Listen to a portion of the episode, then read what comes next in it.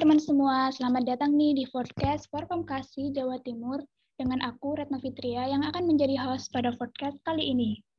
Gimana nih teman-teman weekendnya? Yang weekendnya pada gabut, boleh banget nih dengerin podcast kita. Karena kita bakal ngobrol-ngobrol sama narasumber yang pastinya keren banget. Yaitu ada Ketua Umum Forum Kasih Nasional 2021, Kak Hafiz, dan juga ada Ketua Umum Forum Kasih Regional Jawa Timur 2021, Kak Rio. Halo Kak Hafiz, halo Kak Rio. Halo, halo, salam kenal semua. Oi, Terima kasih semuanya. atas undangannya. Apa kabar Kak? Alhamdulillah baik. Semoga teman-teman baik juga semuanya.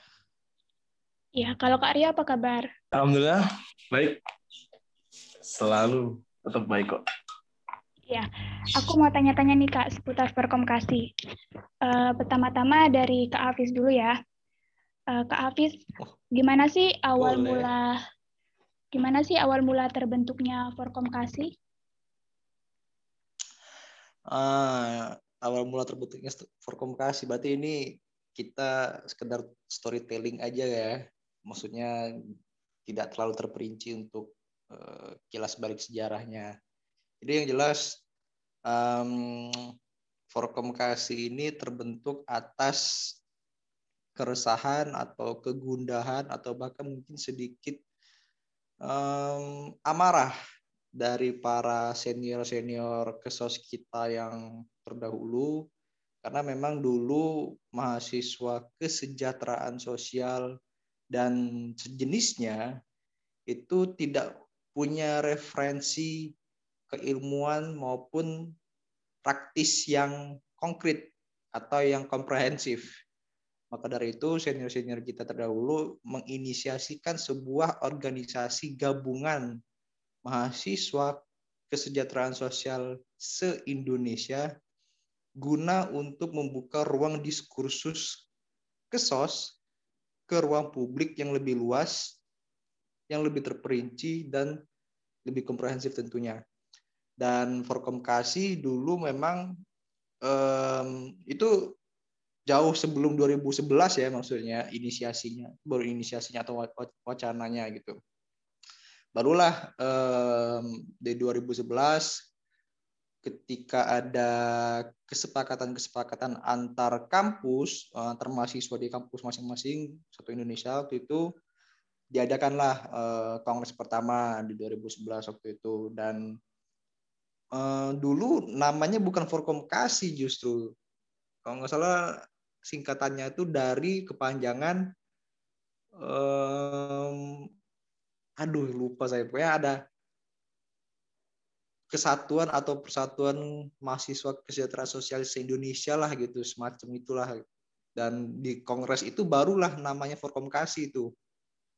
Dan itulah tadi eh, 2011 akhirnya disahkan kongres pertama dan ini 2021 alhamdulillah sudah berumur satu dekade ya Forkomkasi jadi mungkin itu eh, teman-teman sedikit storytelling mengenai awal mula terbentuknya Forkomkasi gitu.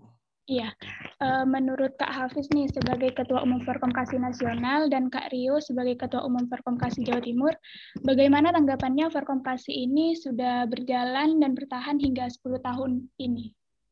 Oke. Bagaimana Forkomkasi selama 10 tahun ini? eh yang jelas ini Forkomkasi ini organisasi para pemuda-pemudi bangsa ya dan khususnya mahasiswa lagi kan dan Forkomkasi ini bukan sekedar organisasi eksternal kampus seperti pada umumnya begitu melainkan eh, ada basic keilmuan yang terarah yaitu keilmuan kesejahteraan sosial itu tadi dan eh, lain-lain gitu kan sudah sejenisnya tadi yang membawa lahirnya Forkomkasi ini. Dan satu dekade ini menunjukkan bahwa baik itu dari segi keorganisasian dari segi keilmuan dari segi keprofesian ke depannya nanti yang ketika kita menjadi calon pekerja sosial itu tadi itu menunjukkan peningkatan peningkatan um, kapasitas dan kemampuan yang cukup signifikan. Namun tetap kalau kita kerucutkan fokusnya pada organisasi Forkomkasi ini, satu hal atau satu kata yang menurut saya perlu ditekankan dan saat ini mungkin belum um, apa ya belum terlaksanakan kali atau mungkin belum sampai ke tahap itu yaitu disrupsi. Kata disrupsi itulah yang diperlukan oleh Forkomkasi dan organisasi pilar terkait untuk um, yaitu tadi mencapai cita-cita mulia masa depan pekerjaan sosial yang cemerlang. Itu menurut saya, Retno. Uh, kalau menurut Kak Rio gimana? Kalau dari aku tanggapan berkenaan dengan 10 tahun Forkomkasi ya, menurutku ini adalah satu wujud bahwasannya teman-teman Kesos ini masih memiliki tekad untuk memperbaiki karena tadi kalau uh, kita dengar di masa pernyataan Mas Hafiz pertama tadi kan Kasih ini terbentuk dari keresahan, kegundahan, amarah, gitu kan, campur aduk jadi satu. Kemudian akhirnya kemudian lahirlah Kasih sampai 10 tahun ini. Kemudian di dalam berjalan 10 tahun itu kan nggak ini ya, nggak mulus-mulus amat lah. Mulai tahun 2017 iya. kalau nggak salah itu ya kasih ada sedikit sandungan di situ. Iya. Nah sekarang kemudian akhirnya di Malang 2019 waktu itu ya Mas ya? Iya, oh, 20. Eh 20 guys. 20 atau 19 KLB, itu tepatnya. KLB ya itu akhirnya ada KLB kan.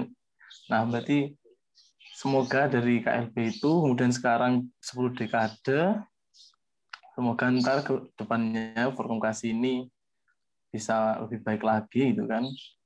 Karena tadi kalau dilihat ke belakang yaitu tadi tujuan kita memperbaiki itu kan eh, kompetensi daripada teman-teman KSOS ini dan semoga ke depannya kalau dari aku Forkomkasi ini bisa lebih hadir lagi kepada mahasiswa gitu. Iya, wah gak kerasa ya Forkomkasi sekarang udah berjalan satu dekade. Nah, pasti banyak banget nih tantangan yang dihadapi. Uh, apa saja sih Kak tantangan yang dihadapi oleh Kak Afi sendiri sebagai Ketua Umum Forkomkasi Nasional yang telah menjabat sebagai eh selama dua periode? Banyak sebenarnya. Yang paling sederhana ya atau yang paling simpel itu dimulai dari um, komunikasi, pola komunikasi atau mungkin di ranah publik itu public speakingnya gitu kan. Dulu kan sebelum apa berkecimpung di nasional, apalagi apa tuh berada di posisi strategis ini gitu kan cara saya berkomunikasi ke orang baik itu formal maupun non formal itu istilahnya tidak perlu skrip tanda kutip gitu kan. Nah, ketika saya di Perkembangan Nasional berada di posisi ini, apa yang saya ucapkan baik itu formal maupun non formal sekalipun terkadang itu seakan-akan perlu kalimat atau bahasa yang menggunakan skrip tanda kutip gitu ya.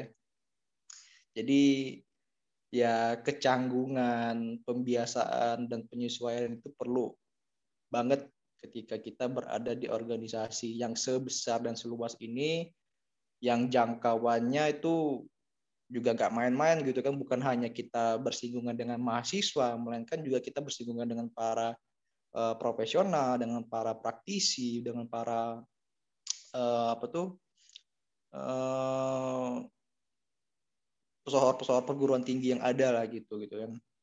Dan kalau kitanya dari tantangan segi eh, taktisnya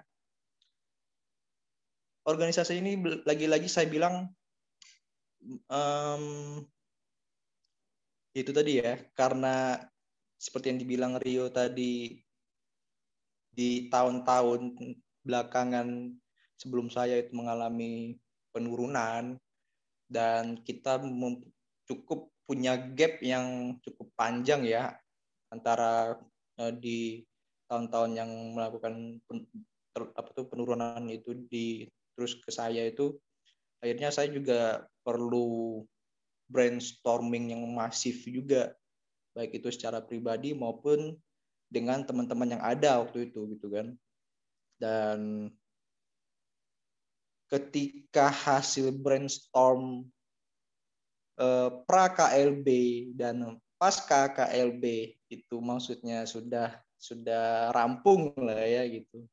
Eh tiba-tiba ditampar lagi kita nih sama bencana alam gitu kan pandemi dan eh, hasil atau formulasi eksekusi hasil brainstorming sebelumnya itu beda banget, nggak bisa dipakai gitu kan dengan keadaan yang saat ini pandemi seperti ini gitu kan. Dan sampai saat hari ini pun saya udah coba beberapa kali pakai cara normal gitu ya tanpa KL eh, tanpa pandemi itu tidak membuahkan hasil memang. Dan saya pun juga sampai sekarang untuk masa pandemi ini um, masih mengkaji juga sama teman-teman nasional dan eh, regional-regional yang ada gitu kan untuk bagaimana caranya Forkomkasi ke depan lebih siap ketika ada masa-masa krisis seperti ini terulang lagi gitu. Jadi eh, yang paling kentara banget sebenarnya tantangan di mana menjawab permasalahan yang ada dalam bentuk apa pun itu. Baik itu skala uh, internasional internasional gitu kan baik itu yang lahir dari uh, buatan manusia maupun yang lahir dari uh, buatan Tuhan gitu kan nah itu kita perlu sebagai insan manusia yang terus hidup kita perlu tetap uh, mengscale up dan mengupdate informasi dan skill kita untuk penyesuaian ke depannya begitu kira-kira Retno Ya, kalau menurut Kak Rio sendiri nih, apa saja tantangan yang dihadapi mulai dari menjabat sebagai Korwil sampai sekarang menjadi Ketua Umum Forkomkasi Regional Jawa Timur? Gimana? Korwil dong. Ini berarti subjektif ya tanggapannya. Aduh. Apa tantangan jadi Korwil ini? Kalau ini jadi Korwil dulu ya. Kalau jadi Korwil itu tantangannya lebih ke pada diri sendiri gitu loh. Jadi pada saat itu uh, sedikit cerita ya, uh, aku memang salah satu pengurus yang nggak begitu aktif gitu ya. Kemudian, uh, nah kemudian pada saat itu kenapa aku nggak aktif itu karena memang menurutku uh, apa ya kultur di Forkomkasi Jatim itu agak bergeser sedikit gitu uh, menyimpang dikit gitu kan dari Forkomkasi yang aku kenal dari sejarah-sejarah yang pernah aku tanya-tanya ke Demis-Demis gitu kan. Tapi memang di situ aku salah sih aku bukannya menjelaskan tapi malah menghilang gitu kan. Jadi tantangannya itu pada diri aku sendiri. Tapi kalau sekarang untuk uh, menjadi ketua umum Jatim tantangannya tuh lebih kompleks gitu ya. Asik. mulai dari apa yang asik? Gak ada gak ada asik-asiknya ini. Tapi emang asik sih ya. Karena memang masalahnya itu dari bagaimana ya kita menyiapkan SDM kita gitu kan. Mulai dari proses uh, rekrutmennya kemudian kalau kita tahu kan eksistensi Forkomkasi itu kan di Jatim itu juga nggak begitu apa ya istilahnya beda sama di uh, regional lain gitu kan. Katakanlah uh, saya ambil contoh di Jakarta gitu kan. Untuk Forkomkasi ini teman-teman mayoritas sudah tahu gitu mahasiswa tapi kalau di Jatim ini kan uh, Forkomkasi ini masih belum ini ketara gitu loh untuk uh, mahasiswa tapi memang uh, itu menjadi tantangan tersendiri bagi saya gitu kan bagaimana sih uh, agar eksistensi Forkomkasi di Jatim ini lebih kelihatan lagi gitu kan. Makanya tadi harapan saya di awal agar Forkomkasi ini bisa hadir gitu kan. Ketika hadir di situlah eksistensi itu ada. Nah, kemudian kalau uh, samping itu sebenarnya ada beberapa tantangan-tantangan kecil berkenaan dengan SDM gitu kan, apalagi sekarang, aduh pandemi ini, pandemi atau plandemi nggak tahu ya. Kalau katanya Mas Hafiz mungkin plandemi ini. ya itu memang menyesahkan gitu kan bagi kita itu. Tapi memang harus dipaksakan kita ya alhamdulillah kemarin udah raker juga toh. Di Jatim itu offline memang harus kita paksakan dan menyesuaikan kalau dengan keadaan seperti ini. Memang tapi ya susah lagi susah lah gitu loh. Karena kerja kita itu offline. Tapi sedangkan teman-teman ini sedikit yang di Malang gitu kan. Nah jadinya harus inilah tenaganya ekstra gitu mungkin dari aku itu sih tantangan yang memang ini dari aku.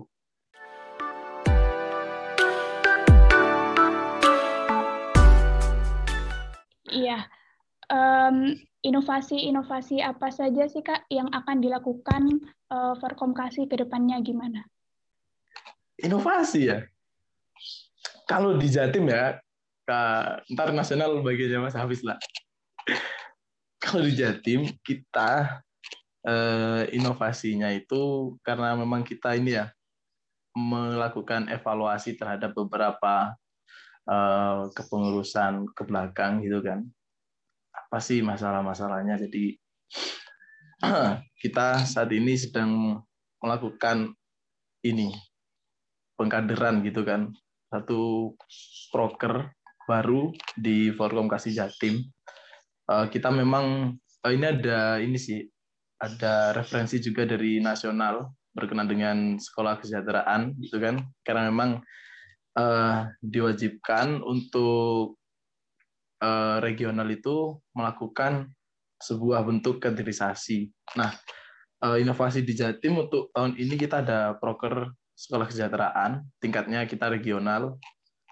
Nah, untuk pengen tahu lebih dalamnya ini emang dijelaskan di sini ya nggak usah lah. Jadi kita ada semacam bentuk pengkaderan kelas regional gitu seperti itu. Uh, kalau konsepannya sih ada materi dan ini kita ntar bisa terjun uh, ke desa secara langsung gitu kan. Merefleksikan hasil daripada materi-materi yang didapatkan. Nah uh, informasi juga sih untuk teman-teman ya yang mendengarkan podcast ini juga nantinya uh, bisa daftar gitu kan. Kalau rencananya sih bisa start di bulan Mei atau Juni gitu kan. Dan ntar puncaknya kita ke desa itu insya Allah di Juninya, di akhir Juni itu kita terjun ke desa. Nah kemudian selain itu kita juga melakukan beberapa perbaikan di sistem administrasi. Kita menggunakan uh, beberapa sistem-sistem digital gitu ya, menggunakan beberapa aplikasi-aplikasi seperti itu agar uh, nggak rancu lagi dan nggak hilang-hilangan. Karena kalau dari ini uh, dari apa ya pengalaman periode-periode lalu itu surat atau apa yang berhubungan dengan administrasi itu nggak jelas gitu kan. Makanya kita melakukan uh, istilahnya digitalisasi biar uh, itu bisa ini uh, apa namanya enak tuh nggak hilang gitu kan. Datanya itu udah digit di situ. Kemudian kalau di Jatim itu uh, ya mungkin intinya seperti itu. Tapi memang kita uh, untuk di Jatim ini lebih untuk sekarang lebih memasifkan lagi kepada bentuk pengkaderan seperti itu sih.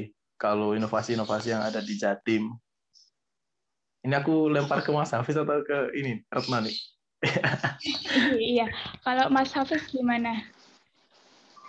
Ya, kalau uh, Rio tadi melakukan evaluasi dari kepengurusan-kepengurusan sebelumnya gitu ya di regional Jatimnya saat ini.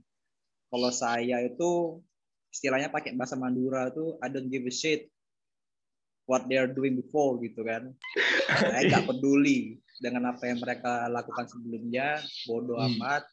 Dan kita ya kita yang sekarang ya sekarang aja gitu untuk masa depan yang ada gitu kan di nasional. Kenapa saya bilang kayak gitu? Karena memang uh, skema yang terjadi di nasional dan regional Jatim itu berbeda gitu kan. Karena saya paham betul saya juga dari Jatim soalnya gitu kan.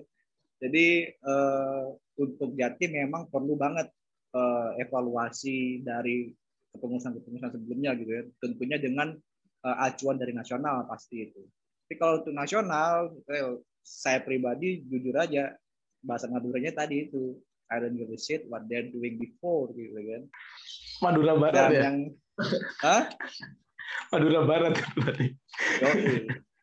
Madura Reggae. Ya, Dan ya itu tadi apa? Uh, kalau dibilang ino, ini inovasi kan ya pertanyaan awalnya tadi kan. Inovasinya adalah seperti yang saya sebutkan di awal tadi, satu kata disrupsi.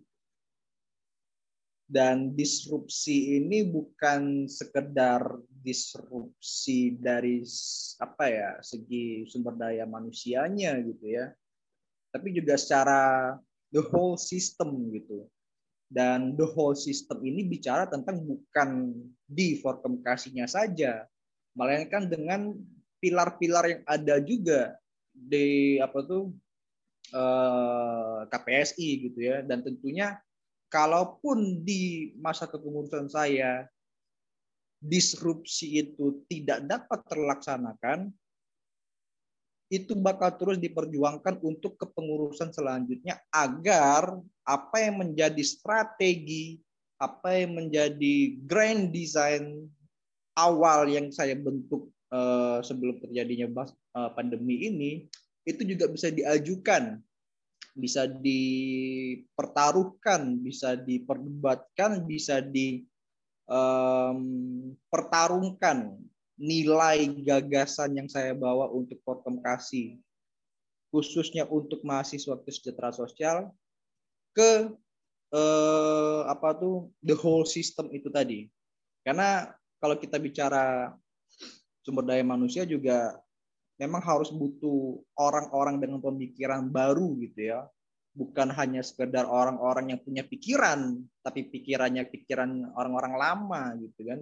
Tapi pikiran-pikiran baru inilah yang perlu kita terapkan di Forkomkasi secara nasional agar masuk tuh ke tulang-tulangnya gitu kan. Kalau bahasanya pamungkas terbon gitu kan lagunya pamungkas itu ke regional, ke hima, bahkan ke masyarakat eh, apa tuh mahasiswanya aja gitu. Itu itu statement saya akan um, apa ya mungkin bisa dibilang kegregetan saya gitu ya dengan keadaan yang saat ini karena juga kalau ditanya atau bahkan ditantang mengenai uh, inovasi itu sendiri ya rasanya gergetan aja gitu Eh, dengan keadaan yang saat ini baik itu dari segi uh, internal maupun eksternal gitu ya. Mungkin agak menohok mungkin kalau orang-orang luar mendengar ini gitu ya. Dan semoga uh, pesan yang saya sampaikan ketika ada orang-orang luar yang mendengar ini juga bisa dipertimbangkan gitu. Itu mungkin teman-teman